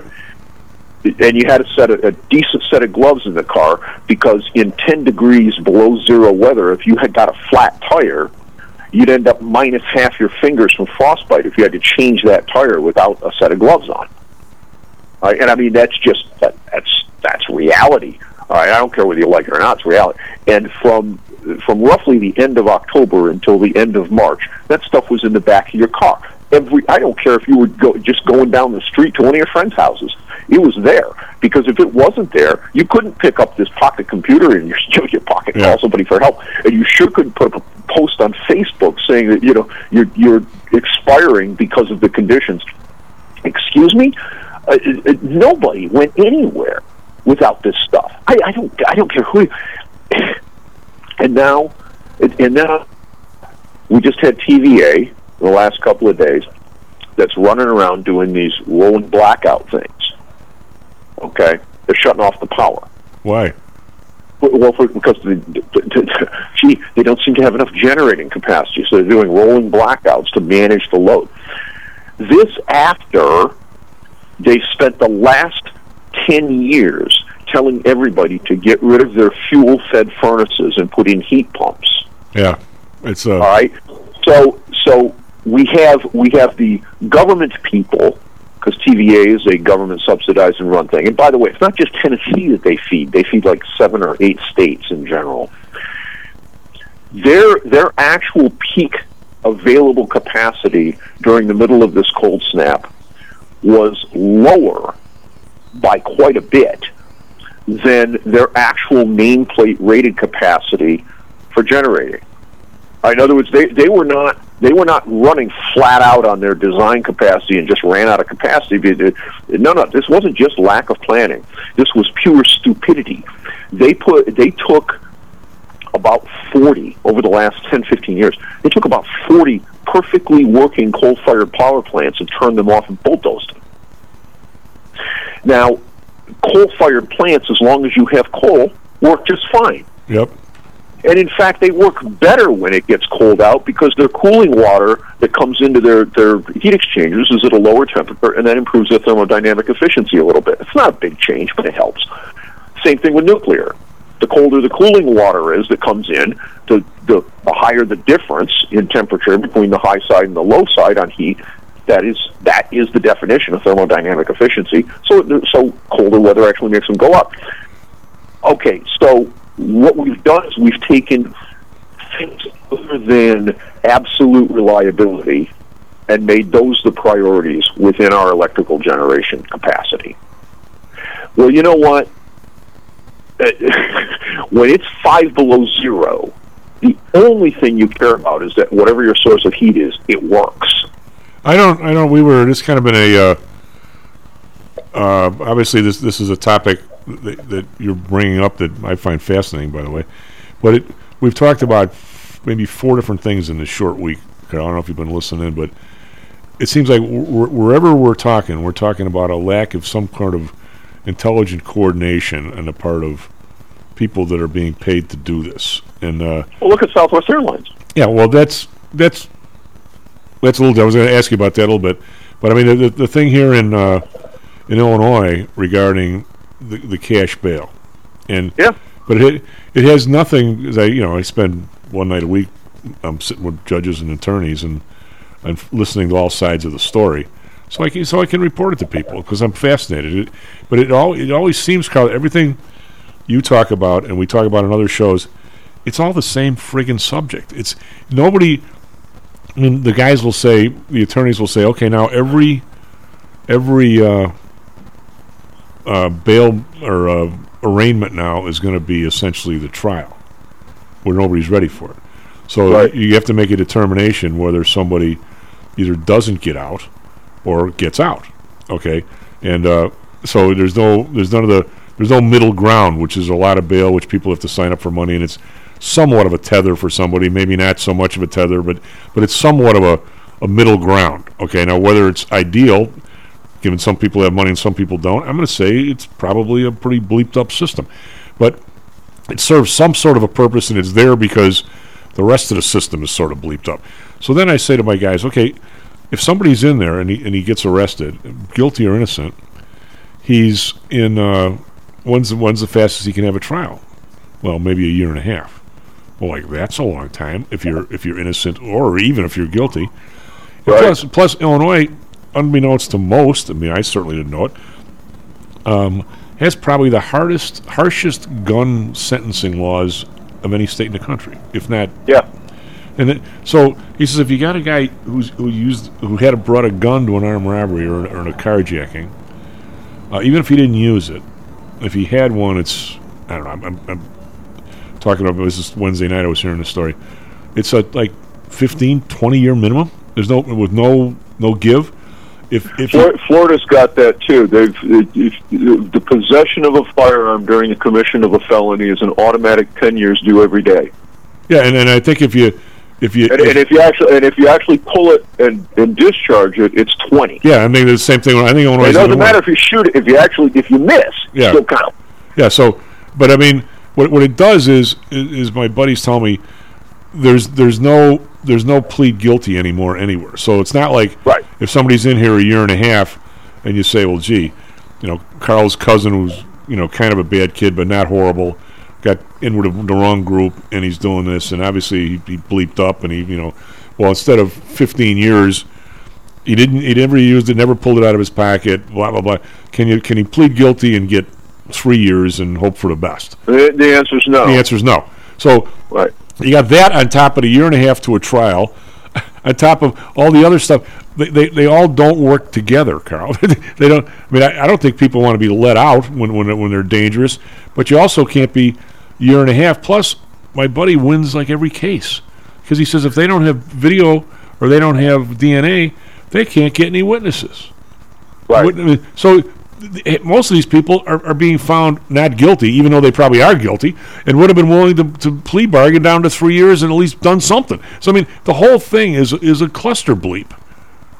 Yeah, and it's you know, but it's there's this kind of so-called optimization, and you know, the Southwest is is a perfect example of this. We have spent the last 20, 30 years in the United States.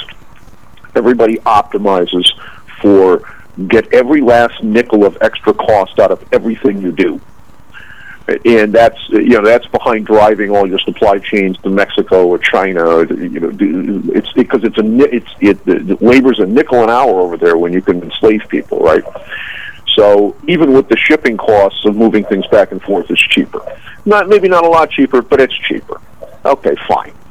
But then you do this, so you have no extra no extra aircraft, you have no extra flight crews, you have no extra whatever, and then something goes wrong there's a storm. And hey, there are laws that are involved in this thing. Uh, if you're a pilot and you run out of hours because you spent two of them sitting on the tarmac waiting to get off on to get off the ground on your last flight, right? And you're you only have you you have eight or twelve or whatever. I don't know what the in-service times are, but the, the truckers have the same situation comes up. If you run out of hours, you're not flying again until you get the rest. And it doesn't make any difference what the situation was that led you to hour out. And so you sat on the ground for three hours waiting to have your plane de-iced and the and the uh, you know the runway cleared of snow. Um, guess what? You don't have enough extra pilots and enough crew to move the plane from this place to that place, and it needs to be over at the second place because that's where the flight's supposed to originate out of four hours from now. Um, I'm, I'm gonna we're gonna do this after after break, uh, Carl, because I, I I love I don't know why I love talking about this because it's the only class I ever got a D in. Uh, I took a class at University of Chicago called Integer Programming and Network Flows, and you're probably the only person on the show that knows what the hell that even means. Uh, and it was it was essentially was a study of maximize maximization scheduling issues when the the the, the number the, the answer had to be a full integer because you can't Right. take because you can't take half a pilot, right? So Correct. you know, so it, it is by far the the hardest thing to do in mathematics, other than maybe you know getting somebody to the moon and back or something. It's Uh, really tough, yeah. and it because it's all it's a different type of mathematics that to be blunt I didn't understand really because I was always really good at stuff you could actually solve. These things are all this. Uh, it's like a, it's like the salesman coloring problem, which for years and years nobody could solve. And you- you ask yourself, what the hell is that? What's this chief talking about? Uh, let's say, for instance, we're going to send Andrew out, and he's got to make 50 stops today, and we put on a map where the 50 places are. To try and find the best route there is an, an incredibly difficult mathematical problem. And Well, this is a, this is a, yeah. and UPS spends an awful lot of money to do that. and a matter of fact, for years and years, there was no answer. Till finally somebody found an answer, but the answer is in some massive program where you're not adding and subtracting or doing calculus or doing trigonometry or anything. You're essentially taking a move and pivoting back and forth, where you, where you constantly try out different directions, and, it, and, it, and it's a it's a you, you essentially build the formula as you try it out. Correct? Um, for the most part, yeah. There's I I used to write code that did a somewhat well, actually, compared to some of the network systems that are out there now, much simpler version of this. Um, back in the days of the 80s and uh, you know assembly language. And yeah, it's it's a complicated thing. You know, it's like, well, I have to get these things connected, but I can't disturb this, this, and this, Right, yeah. Because these are in use and online, and I can't touch them. And and it's you'd think that that's just a, a truth table kind of thing that you write. It, it doesn't work that way. No, because you know it's, it's three miles from this place to that place. Like if I go here first, then I go there and I come back. If it if it's three spots, you can do it in your head, right? Four or five. Right. and, Yeah. The problem is when it's not. When Yeah. it's it, it, it, the difficulty becomes exponentially more difficult Right. over as as the size of what you're trying to solve for expands. Well, S&P futures up down 26, NASDAQ futures down 122. If we're going to rally today, we're going to come out of a deep hole here. We'll be right back, Stocks and Jocks. How much confidence do you have that your investments will make you wealthy? Do you truly know the odds? Welcome to Luckbox, the control freak's guide to life, money, and probability. Luckbox shows you how to factor in the likelihood of success before you commit to an investment or any other life decision. Your brain is smarter than your gut, and that's why you owe it to yourself to read Luckbox. We've made it easy because Luckbox is free for one year at luckboxmagazine.com/jocks. Each new issue dives deep into the current investing climate, separates the signal from the noise with timely, actionable trading ideas, and equips you with savvy investing tactics you don't already know. All while exploring how to live your best life through music, spirits, food, sports, travel, fitness, and a whole lot more. Luckbox is the essential magazine for proactive investors who are hell-bent on controlling their financial futures. It's for overachievers and alpha types who don't buy into Wall Street's investment gurus. It's for mavericks who believe in life, luxury, and the pursuit of happiness. It's for you. Smart investors don't bet on possibilities, they play the probabilities. Luckbox is $7.99 on newsstands, but you can subscribe for 10 free digital issues at luckboxmagazine.com slash jocks. Don't rely on luck. Get Luckbox at luckboxmagazine.com slash jocks. Hello, this is Tom Howell, the Chief. We've talked a lot on the show about risk and suitability, about how your portfolio should match your age, income, and risk appetite. It's been hard for investors to maintain that suitability in the last several years due to a Fed strategy that has driven interest rates to virtually zero. You may have even heard that the Fed was trying to drive conservative investors to a riskier portfolio on purpose, for whatever reason. I'm sure you are aware of investors that took some increased risk, such as longer term fixed income securities, and are now unhappy with that choice. At PTI, we have always stressed total portfolio risk awareness and tried to minimize chasing returns in a tough environment. Well, now it looks like maybe interest rates are moving more towards historical levels. Everyone needs to be aware of what that continued movement might do to your portfolio, both good and bad. We also have a stock market that seems to have stalled, at least for the short term. I think it is time for everyone to take a serious look at their goals, their risks, and their portfolios. Do they match? If not, we can help. We have a signature protected index program. We have ways to hedge against interest risk. We can make that portfolio right for you again. Go to PTIsecurities.com or call us right now. The market can change very rapidly. That's PTIsecurities.com. Hi, I'm Audrey Johnson, an owner of Home Source Realty and a frequent contributor to Stocks and Jocks. If you're nervous about the stock market and considering diversification, or are looking for a rate of return way better than your banks, consider adding rental properties to your portfolio. Whether it's a condo, single family, or multi unit building, I can help you select a property that meets your financial needs. Call or text me at 708 349 3456. That's 708 349 3456. Or visit my website at myhomesourcerealty.com. That's myhomesourcerealty.com. Stocks, jocks, Stocks and jocks. stocks and jocks. You are out of control. Here, right now, right here, right now, right now.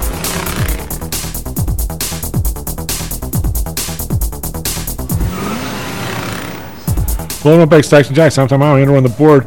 Looks like we're having a day here, uh, the end of 2022, uh, just like the rest of 2022 in the crapo. Yeah, SP futures down 27, NASDAQ futures down 121, Dow futures down 147. We're now erasing eh, roughly half of yesterday's good day. Over in Europe, we've got uh, the DAX down down 148. That's a whole percent. Uh, FTSE down 60 at 0.8. CAC around down 54 at 0.83. So we're not getting any help from over there. We're in Asia. Not, not so much. Nikkei up 83 cents. I'm going to call that flat. Hang Seng up 40.2%, back to 19,700 after spending some time of the year below 15,000. So they've made a huge comeback. Shanghai up 15, uh, 15 to 3,089. That's 0.5%. Uh, yes, uh, yesterday's review, Dow up 345, S&P down 66. So we're, we're, we're maybe a third of it back. Nasdaq up 264. That was a huge day, 2.6% to the upside. A lot of stocks have really been drilled. Had a big bounce yesterday, but uh, not so much today. Uh, bonds up four basis points, 3.88, trying to get back to four. The Bund uh, up 5 over 2.5 again, 2.51. Japan down 2.42. Uh, we've got oil down 32 cents, 78.08. All the people who said oil was going to finish the year at 120, uh, not so much. Uh, Brent down 30 cents, 83.16. Natural gas down 6 cents, 4.49. And we'll have Carl opine why everybody's gas bill is up by like 50, 100% in some places. Natural gas the same price it was at the beginning of the year. RBOB up a penny, 238. We've got gold uh, down 230, 1823. Silver down 19 cents, 2405. Uh, we've got Bitcoin. Oh, now we're down 125 to 16,462. And we've got the U.S. dollar uh, actually uh, up a little bit against both the euro, very little bit. It's 106. These things are the same numbers. 106 euro. Uh, the British pound is 120. Been like that for a few weeks. Andrew, what do you got for us, Trevi Weather Sports? All right, it is 7:37 here in Chicago on December 30th. Uh, beginning off with sports, last night the Cowboys beat the Titans, ending their game 27 to 13. And on Sunday, the Bears are going to be playing the Lions. That's going to be at 12 p.m. Uh, tonight for basketball, we can look forward to the Bulls playing the Pistons at 7 p.m. And the Suns are going to be playing the Raptors at 6:30 Chicago time. Now, finally, uh, over to hockey. The Blackhawks lost to the Blues 3 to 1. For Chicago weather, it is currently cloudy and about 48 degrees, and 48 is going to be the highest we're going to get today. Over in Phoenix, weather is cloudy at 54 degrees, and they're going to have a high of 63. And now, finally, for Chicago traffic, uh, there is almost no updates I can find. It is looking very green, very clear on the expressways, so not a bad day for traffic at all. That's all I got. Um, so, Carl, in the uh, Southwest thing, I mean, I'll bet you all the PhDs they have on their, their employ constantly work on this algorithm, whatever they do. But, but like you're saying, as you try and cut it down so little, I'll bet some of your your uh, pilot groups, which would be two people, sometimes I bet leaving out of Chicago, they got to take a six o'clock plane because their their day starts in Cleveland or something because they're matching things up.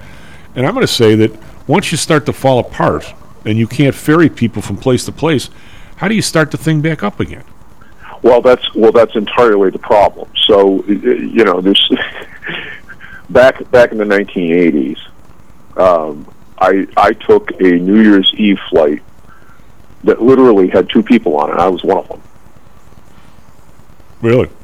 There were there there were more stewardesses on that plane than there were passengers. Okay, now needless to say, uh, that was a very pleasant flight from my point of view, and this was back in the days when flying was much less of a beer can kind of experience than it is today.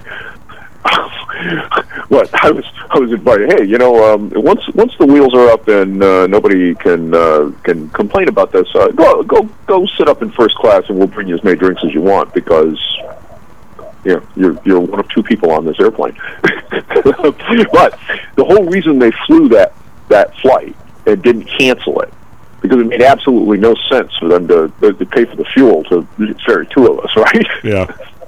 The one reason they flew that plane instead of uh, tossing me out of my butt and saying you're not going today, have a nice day, is is that they needed that airplane the next day in the destination location Correct. that plane had to be there.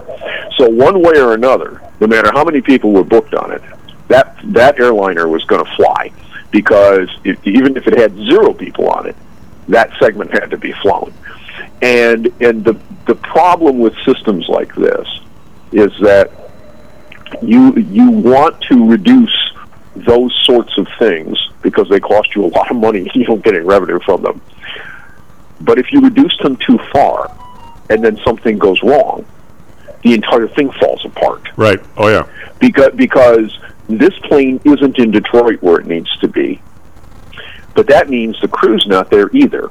And unfortunately, the guy who you would otherwise tap on the shoulder and say, "Hey, by the way, you know, we're going to pay you time and a half or double time to, you know, to fly it." He's out of hour. Right. He can't fly the segment.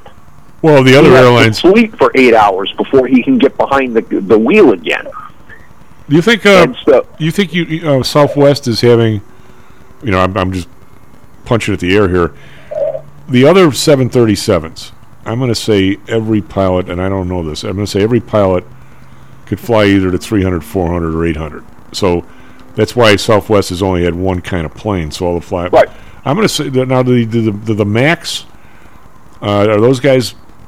The people who fly the Max are they are they are they the same? They're, they, they I don't So I'm, all right, I, I'm I'm not an expert in this industry when it comes to you know how these how these type certs cross. Okay, um, but my understanding is that the cross certification uh, for the Max is is relatively trivial and is not a not a substantial uh, difference. In other words, you know, you might need some simulator time or whatever have you, but it's it's not like, for example, uh, qualifying to fly an Airbus uh, if you fly Boeing's. The, uh, okay, which are completely different aircraft. Remember, remember back Uh, in the day when they, when uh, United was like every hour on the hour to New York, and and uh, American was like every half hour. Oh, it was, uh, yeah. I mean, it was, gee, between Chicago and Atlanta, which I used to fly all the time because I was doing contract work down in Atlanta, and I lived in Chicago. Uh, you missed, you missed a flight. and it- it- You were at O'Hare. In another half hour, forty five minutes, you can get on another one. Well, they, they used to have a couple of old 727s that only flew Yeah. back and forth like a couple times a day. Well, the weird part, my buddy Dr. J was always more advanced than me when it came to travel. Uh, he'd say, Chief, you got to check uh, the return flight. I go, what do you mean? He goes, well, because the plane is going out there and coming back, if they don't have enough people on the return flight, they're just going to cancel it. You know, because you, 'cause you know they want an hour. So you always got to check out how many people had the return flight before you go out to the airport, because otherwise you're not going anywhere. Which is, but I got a real brief story because we got so much stuff to talk about only 20 minutes. Uh, we had a board meeting in New York. Talk about you had two people on a plane. This is a story that's so I'm going to say so high school that I don't won't even get there. But all the people in the CBOE would be back, back and forth to New York and Washington all the time, right? So they were all were these gazillion mile people, and always were in first class. And I was just I was on the board. I got to I got to 100,000 miles one year. You know, I mean that was one year I did. I was never that big of a flyer. So these guys would get all these first first class coupons, right? So we're coming back. The the board and the staff is coming back from a meeting in Washington. We go out to uh, what's the National, which is now Reagan. And we go out there and we're sitting there. There's this 727 sitting there, and all of a sudden nobody. I was you know I was I was fine. There's nobody around. I was fine getting myself a you know a, a, a exit row seat as long as I have room for my legs. I'm cool.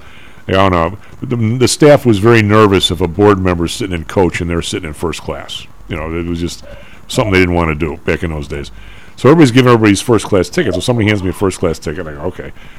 Every seat in first class was taken by like five other people, plus the CBOE people. There wasn't a soul in coach, not one. It has to be the only time ever in aviation that that happened.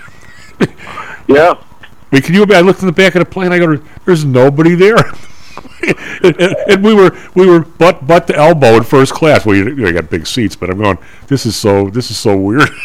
I feel- Right. I hope nobody takes a picture of this and puts it in the paper. We'll look like a bunch of idiots. But anyway, but the, I'm going to say you know Southwest is going to have trouble getting that. on- I don't know how you even start that thing up. But hey, Carl, what about this year? I mean, we've got some of these new laws that came in. We've got gas bills that are up, even though gas prices aren't up. We've got, I mean, uh, this some of the stuff that's gone down this year. I I, I don't know. We're going to recover from some of this. It, Well, now, now hold on a minute. Now hold on. Now let's let's let's talk about this gas thing because you know you made that comment as we were about to go to break, um, and, and I've brought this up before too. Everybody seems to think that this idea of, of uh, you know natural gas, the two dollar futures, uh, is is normal. Um, I, I anybody that is crazy enough to not have some kind of dual fuel option needs to go look at a twenty year weekly chart of slash NG. yeah. And if that does not make you scared that that could happen to you, by the way, the high on that um, over that 20 year time period was back from the, 05 the, the, the right at the beginning of 06. In other words, the worst possible time, right? Right when you're going to have eat. Was 1565 Yeah. Oh yeah. seven times where the the sort of average has been over the last you know ten years or so. Everybody seems to think that two to three dollar gas is like the normal thing. And I'm talking natural gas here, not gasoline. And yet, you know, right now it's quoted at four, you know, four uh, four seven five uh, is, is where it's trading at the moment. Um, excuse me. That's that's a double, and you're wondering why your gas bill's up. Well, there's the reason. Okay, so it, this, but this is the kind of craziness, and it, and this is one of the things that makes getting rid of the coal plants when it comes to electrical generation so stupid because the price of coal does not fluctuate like this. It never has. We've you know we've been using coal for fuel for you know 150 200 years, and and for electrical generation for about 100 and there hasn't this, that kind of fluctuation there just doesn't occur. But it does in natural gas all the time. And we get it we get lulled into this complacency that it's just never going to happen again. TVA since I brought it up I'll put some numbers on this. Their their supposed generating capacity is 34 gigawatts. Okay this is their net their net generating capacity. They ran out of power midday Friday at 23 That's not good. think about the uh, uh, as a percentage, so about a third of what they supposedly can generate, they couldn't generate when they needed to generate it, and this and this is the problem with renewables. The sun doesn't always shine, and the wind doesn't always blow. And by the way, when are you going to want, if, if you have everybody heating using electricity, whether it's by heat pumps or by stress or whatever, which they're trying to mandate New York, by the way. No new installations Right. of gas-fired Which is- anything which is in new buildings starting within the next few years. When when is that going to happen in the wintertime? It's going to happen at three o'clock in the morning when it's five below zero. There's no sun, and there may not be any wind. A, a couple of uh, straightforward questions. Not that they're not, not all, but uh, we had the three coal plants here in the city, and now they're all toast. But uh, they were talking about how you know Camel Thess again. It's a long story, but bottom line is the number was like three hundred million bucks to bring one up to the new EPA standards or something. Something. If you brought one of those places, say you didn't do all three, say you did one or two, if you brought it up to EPA standards, how how dirty is that? It's not, but that's not the problem.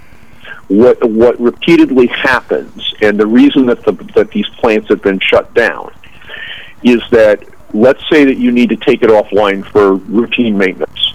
Okay, the steam generator is old, and you need to go through it and make sure that all the bundles are fine and they're not leaking, and you know this kind of thing. Like, bog standard stuff that is uh, you know is expected from anything, right? Yep. Okay. So you go to do this. When you go to bring that thing back online, the EPA requires that you meet the you meet current standards. Well, I mean, there is some number though, where a coal Well, there- plant. but- uh, yeah. but but see, you see what the pro- the, chief. The problem is, I can't on a forward basis. I can't predict what that's going to be five years from Right. now, and therefore I don't know how much money I'm going to have to spend and whether or not it makes economic sense. And so what these uh, what the generating firms are doing is shutting that stuff down. And it's not because they can't run them. It's because if something like that occurs, they lose money.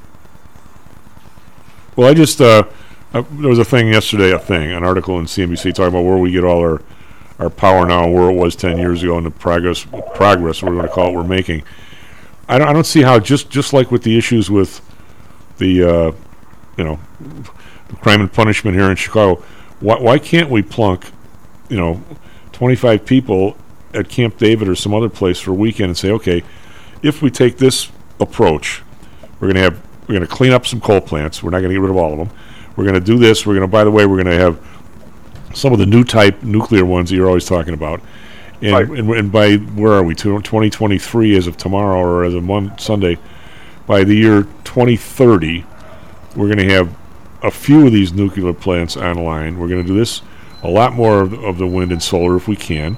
So we're going to up these percentages by a little bit so that you know, come 2032, we can actually support a, a car population that's 25% electric, which we can't do now, uh, especially in the places where they're dying to get them, California and other places. Why can't we have some sort of a rational approach like this? Wouldn't it be just as easy instead of all this crap? Well, uh, but you can't get there from here with the with the competing goals, and that's the problem. The when you're talking about so so the the electric car thing, and and I I don't care what anybody wants to argue on the other side. Facts are facts. Physics is physics, and there isn't any way you can get around this. uh, Tesla makes a very nice sports car, okay, but nobody in their right mind would consider a Porsche to be a daily driver that has to get you from point A to point B no matter what's going on. All right, because you're not going to drive your 911 when there's, there's six inches of snow on the ground. You're going to end up minus a 911 if you do that. So the you know the, nobody does that. Okay, fine. Guess what? Battery powered cars, are the same thing. Now, light battery hybrids, where you have a gasoline engine that can, that can indefinitely propel the vehicle, uh, maybe those make some sense. But the complexity and the cost there is much higher than just using the gasoline in the first place, and they're not clean when it comes to all of the end-to-end costs. And and furthermore, it is physically not possible to replace the internal combustion engines of our transporta- our personal transportation system with battery powered vehicles because there isn't enough of the material in the Earth's crust to make the batteries. Probably, yeah. So it can't be done. And and by the way, Elon Musk knew this when he started Tesla. This is not something that just magically showed up in people's consciousness over you know over the last you know year, six months, or whatever have you. The, the known reserves of the things that go into these things have been known for decades. So here is here is a guy who literally sold you snake oil, and the stock price of Tesla, the company, shot the moon on the premise that we were going to be green, we were going to worship at the altar of Greta, we weren't going to despoil the earth anymore because we we have our dirty Suburbans. We're going to get rid of them all and drive electric Hey, cars. hey, hey! I got a suburban. Hey, you know what? So why? It's sitting in my driveway. And and you know what? We're not going to do that anymore because we're not going to be pigs. And therefore, da da da da. The whole thing was BS. It was garbage. And we did the same thing with the power grid. You have states that are mandating California and New York, and I think there's a couple of others as well. Um, Illinois actually may be one of them. No gas connections in new construction. Uh, uh, you know, it, it, that sort of thing is crazy. Sure it is. Now I have I have a heat pump here, and I'm about as far north as you can go and actually have this work from a numbers perspective. And when it's reasonably, you know, when it's moderately cold, it's it's a huge win. I just got my power bill for the month of December, including this craziness the last few days. All right, it was two hundred bucks. My, uh, how, how 100 does my that is everything else. So I paid about hundred dollars this month to heat the house. Carl? How does my my nephew tell me that there's now some heat pump out of Japan or someplace that actually can can move you 70 or 80 degrees in that 40? Is that true? Um, so the mini splits, which are those little things, Mitsubishi makes them. There's a handful. Most of them are Japanese. Uh, the, the mini splits can provide usable heat down to about zero, whereas now my unit can keep the house at its set point, assuming you don't go changing things. Uh, and, and it's a fairly old one, so 07, it's still R22. Okay, so it's even before the latest generation. Uh, it can hold set point down to about 18, 17, 18 degrees. I thought they were. Was it was it they could they could raise the air temperature what 40 degrees or 38 or something? I thought when I first Well, read it, it, it, yeah, no, it's well. Remember, it's it, raise the temperature means from the intake to the duct to the outside. It's not the, the delta, the shift between the outside temperature and the inside temperature. Okay, I thought that's what it was. Right. So there, so even even when it was five degrees out outside, uh, there was warm air coming out of the vent from the heat pump at my house. Okay. Okay. Problem is, the house is losing heat faster than the heat pump can replace it. All right, hey, we have five minutes. I'm going to shift some gears to the market here. Uh, I'm going to next couple of weeks. I mean, obviously, I'm going to be talking to a lot of clients. We're in review. And Carl, the, the one conversation that I absolutely abhor, and I'll use that term. I can't because I, I I don't because I honestly don't know what to say. I mean, I'm uh, I'm the best guy there is for hedging your stuff for. Uh, you know, talking about putting into place what you want to do in, be- in the best way to do it. But the hardest conversation you can have with anybody is I own XYY at 100 bucks. I thought it was a good buy. Now it's 70. What do you think? I'm like, right. You just, do I, I shouldn't have to. I shouldn't have to protect it here because after all, it's a hundred dollar stock and it's 70. How do you how do you fall? Even me, because I'm you know I've been doing this and I'm about as as trying to be as objective as I can about these things. You you have some sort of a slave to if XYY was 100 and now it's 50 even in the back of my mind is, man, I probably don't have to hedge it as much at 50 as I did at 100 yet. Sometimes it's only worth 10, and you, and you're only halfway there. I mean, it's in these companies that you can't really get a a value. It's not like they're making eight dollars a year and sending you a check for three, where you can you can really value them and say, well, I don't care if they're me send me a check for three, I'll pay I'll pay thirty, and if it goes to twenty in the meantime, I don't care. You probably care, but you don't care as much. Uh, the the idea of you know Tesla going from 370 to 120. I don't know. Is it was the were the people who bought it at 370 have a shred of intelligence? Is it anywhere near worth that? I'm thinking the answer is no. But I mean, at 120, it sure looks like one hell of a discount. I don't. My inst- instinct is not to hedge it as much here as I would at 370. But I don't know if the thing's only worth 30. If we go into a, if we go into a recession and all of a sudden it's just another car company. I mean, that's a really hard discussion to make. Where, where do you come out? Where do you think we are on this cues? I mean, are we are we halfway to the downside? Or are we are we the point where it's a bottom? And I, I have no idea. Honest with, be honest with you, Chief, uh, all of the all of the companies that got that have any sort of stock price as a result of the leverage of cheap money. Yep. Well, that Every part I'm with single you. one of them is going to have to get that off the book, and for a lot of them, it's going to bankrupt them. They're not going down fifty percent; they're zeros. And by the way, you think that kind of thing can't hit someone like Amazon? You're wrong. Oh, I agree. It can. Amazon, for years, has been shifting their losses on physical product sales through AWS.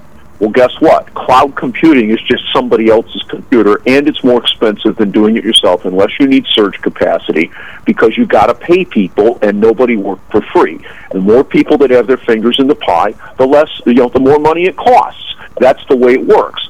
And I, you know, I, you look at what if if you buy things on Amazon and you haven't noticed that all of a sudden, if you don't have Prime, they're quoting two week shipping times now. Yeah. Hey, uh, I have a, a really uh, uh, actually a client has become a very good friend. Uh, said to me yesterday, Chief, always look at the number the stock was before the February before COVID. If it's not below, if it's not below that number, it's not. It can still go. It can still go further. I think there's some truth to that. I mean, I'm not. You know, I'm No, I not. think you got to look at where it, where it was before the crazy, the, this last crazy ramp driven by zero interest rates, and that means you need to go back to 2007.